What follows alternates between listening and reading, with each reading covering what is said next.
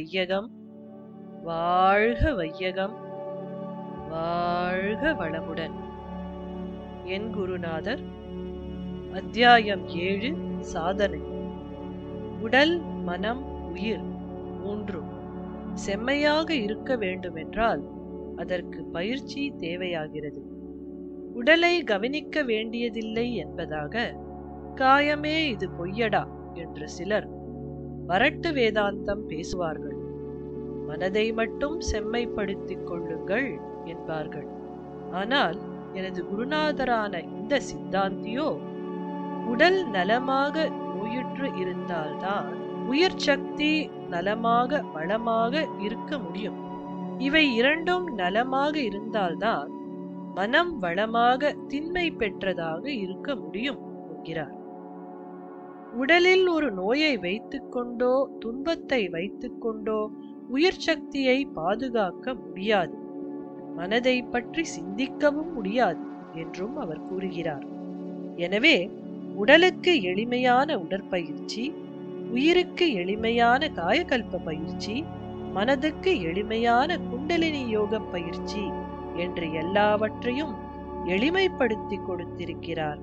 உடற்பயிற்சியை உடலை வருத்தாத வகையில் எளிமைப்படுத்தி கொடுத்திருக்கிறார்.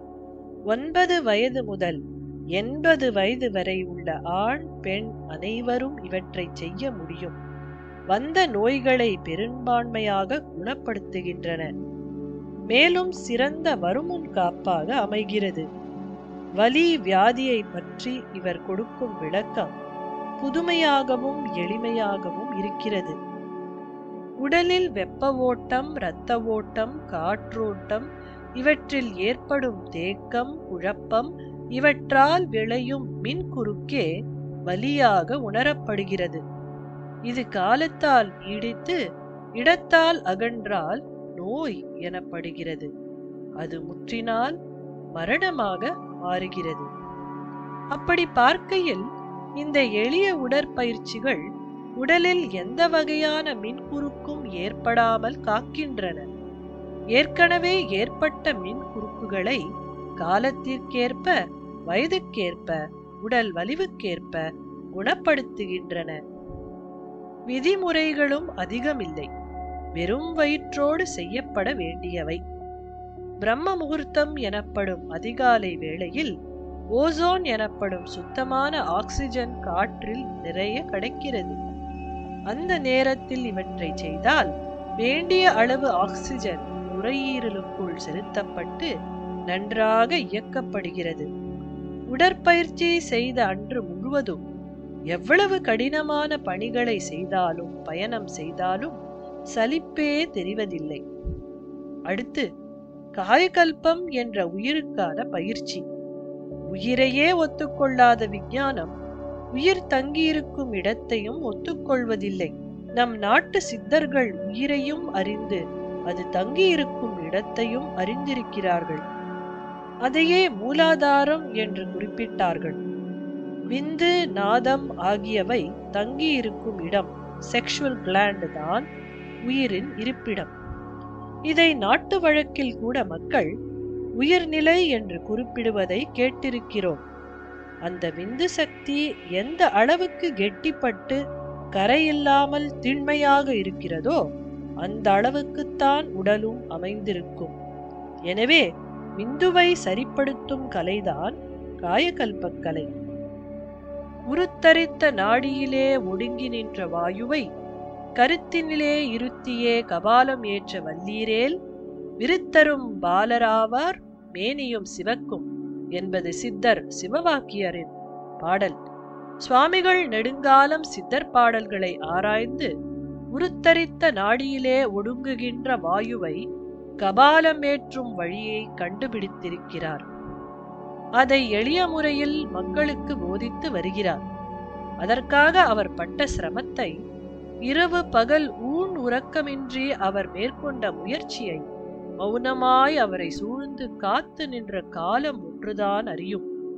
எந்த பொருளையும் உலகிற்கு அளிக்கும் முன் இயற்கை ஒருவரை தேர்ந்தெடுத்து அவரை கசக்கி பிழிந்து பதப்படுத்தி பின் அவர் மூலம் கொடுக்கிறது.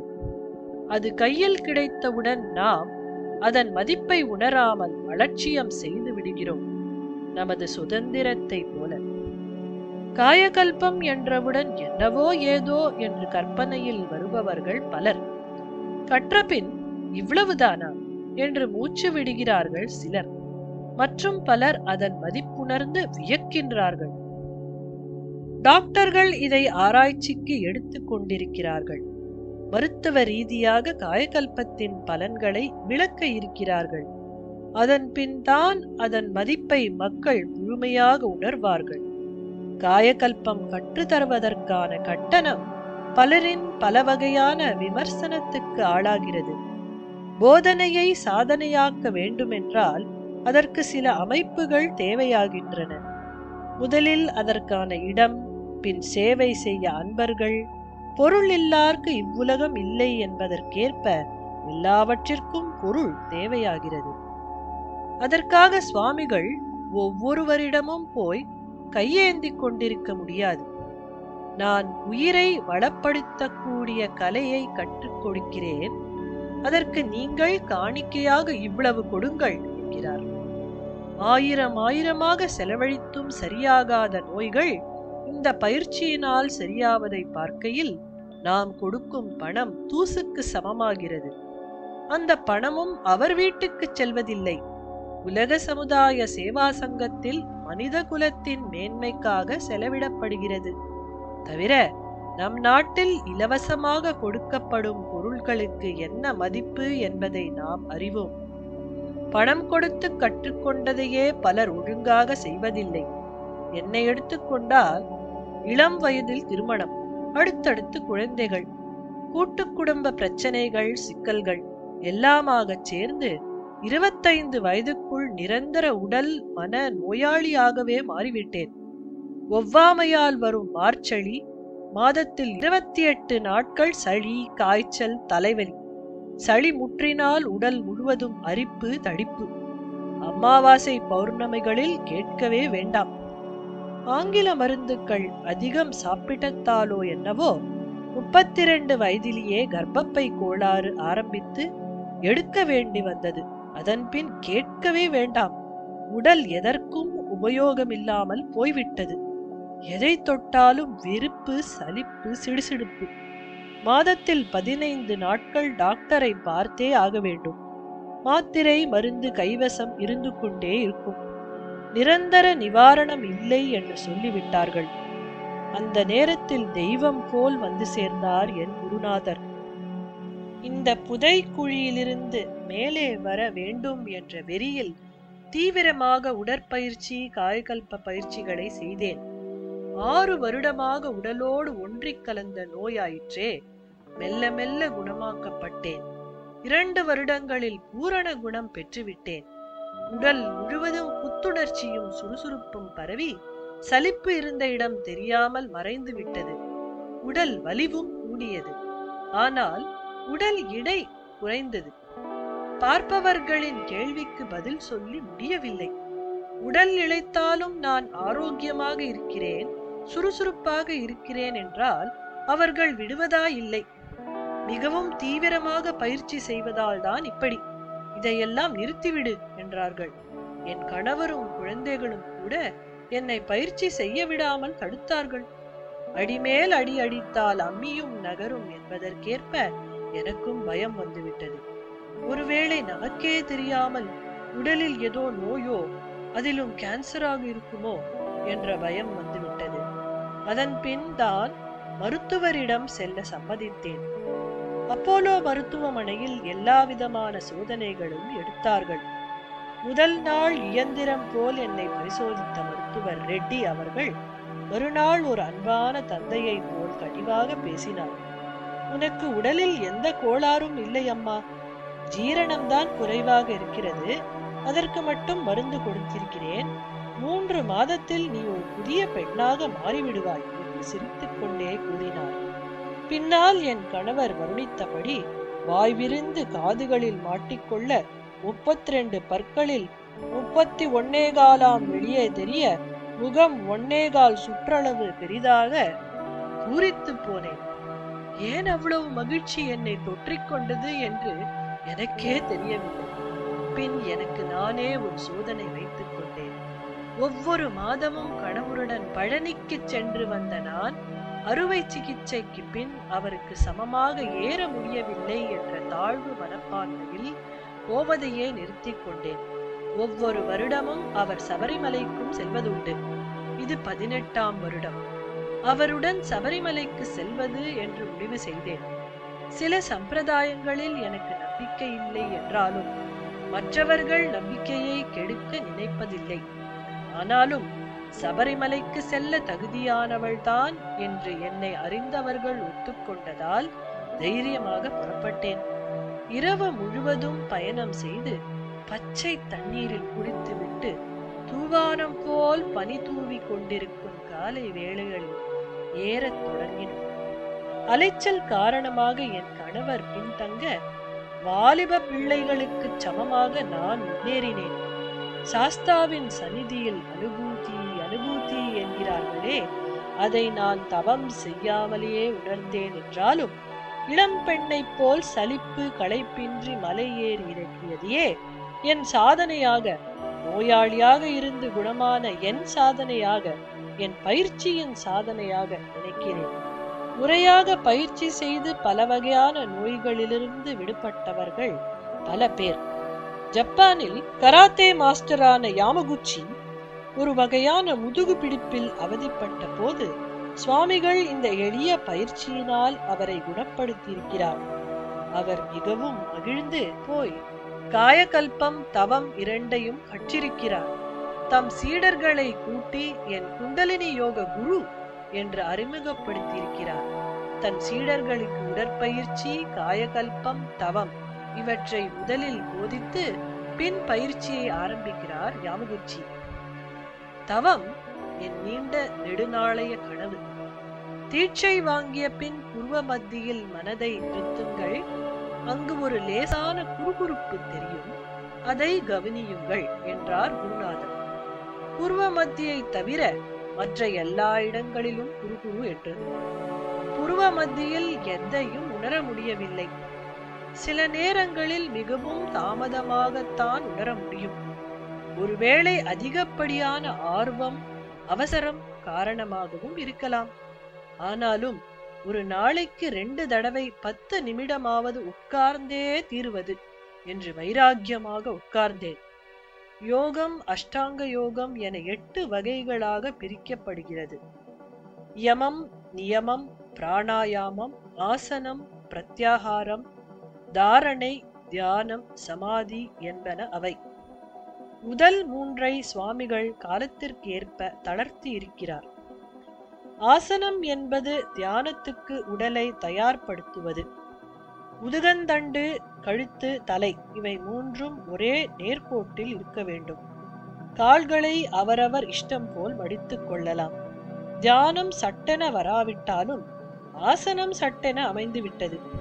மற்ற நேரங்களில் ஒரு நிமிடம் கூட காலை மடக்கி ஒரே மாதிரியான உட்கார முடியாமல் ஆட்டம் போடும் நான். தியானத்திற்கு உட்கார்ந்தால் மட்டும் ஆணி அடித்தார் போல் அசையாமல் இருந்தேன் இருக்க முடிந்தது. பின் பிரத்யாகாரம் என்ற புலன்களிலிருந்து விடுதலை. அதுவும் சற்று கடினமாகத்தான் இருந்தது. கண்கள்தான் மூடியிருந்தனவே தவிர சுற்றுப்புற சூழ்நிலையின் பாதிப்பு இருந்து கொண்டே இருந்தது. பின் தாரணை என்ற ஒருமுகப்படுத்தல் புருவ மத்தியில் மனதை குவியச் செய்தல் ஒரு நிமிடம் அடங்கினாலும் மறுபடியும் மறுபடியும் ஓடத் தொடங்கியது.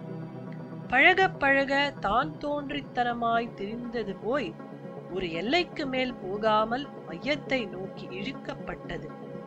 சுவாமிகள் சொல்வதும் அதுதான். எண்ணத்தை அடக்கவோ ஒடுக்கவோ நினைக்காதீர்கள்.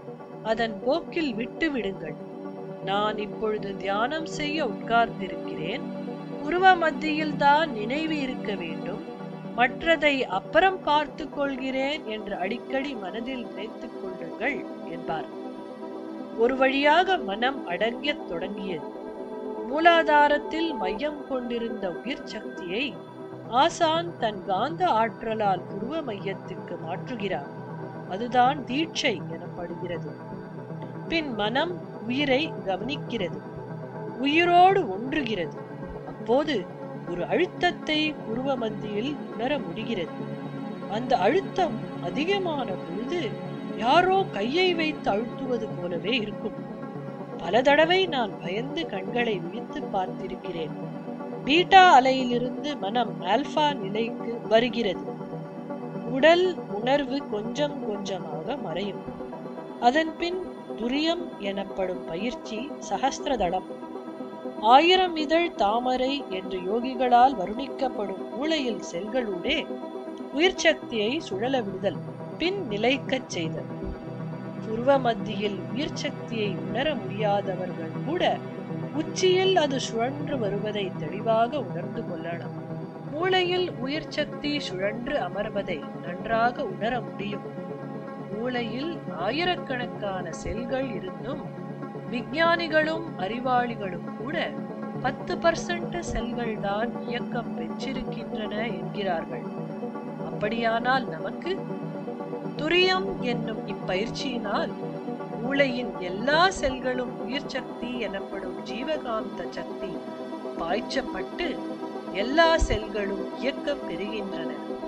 பின் துரியாதீதம் எனப்படும் பயிற்சி. அலைந்து கொண்டிருந்த மனதை ஒருமுகப்படுத்திய பின் நம் கட்டுப்பாட்டில் அதை உடலை விட்டு மேலே விரிக்கிறோம். பிரபஞ்ச அளவுக்கு விரிந்து பின் அதற்கும் மேலாக விரிந்து இயக்கமற்ற எல்லாம் வல்ல இறைநிலை கலந்து உறைந்து விடுகிறது. நாம் எதை நினைக்கிறோமோ மனம் அதுவாகவே ஆகிறது என்கிறபடி மன அலை இயக்கம் நின்று விடுகிறது. தீட்டா டெல்டா என்ற நிலையை அடைகிறது. இதுதான் சமாதி எனப்படுகிறது. ஆழ்ந்த தூக்கத்தில் மட்டுமே நடக்கக்கூடிய நிகழ்ச்சி பயிற்சியினால் விழிப்பு நிலையிலேயே நடக்கிறது. இதைத்தான் சித்தர்கள் தூங்காமல் தூங்கி சுகம் பெறுவதே காலம் என்கிறார்கள். ஆம் அந்த சுகத்தை வார்த்தைகளால் வருணிக்க முடியாது. உணர்ந்து மகிழத்தான் முடியும். அதை கண்டவர் விண்டிலர் விண்ணவர் கண்டிலர் என்றும் சித்தர்கள் குறிப்பிட்டார்கள். எனக்கு ஒரு முறை டிஎன்சி சிகிச்சை செய்தார்கள். நினைவு வர ஆரம்பித்தவுடன் இதே அனுபவம் எனக்கு கிடைத்தது. நான் எங்கோ அந்தரத்தில் சுகமாக மிதந்து கொண்டிருந்தேன். உடலை பற்றிய நினைவே இல்லை. இது நீடிக்க வேண்டும் என்று நினைக்க நினைக்க அந்த அனுபவம் சீக்கிரத்தில் மறைந்து விட்டது. ஆனால் இன்று தினம் தினம் நான் அப்படி மிதக்கிறேன்.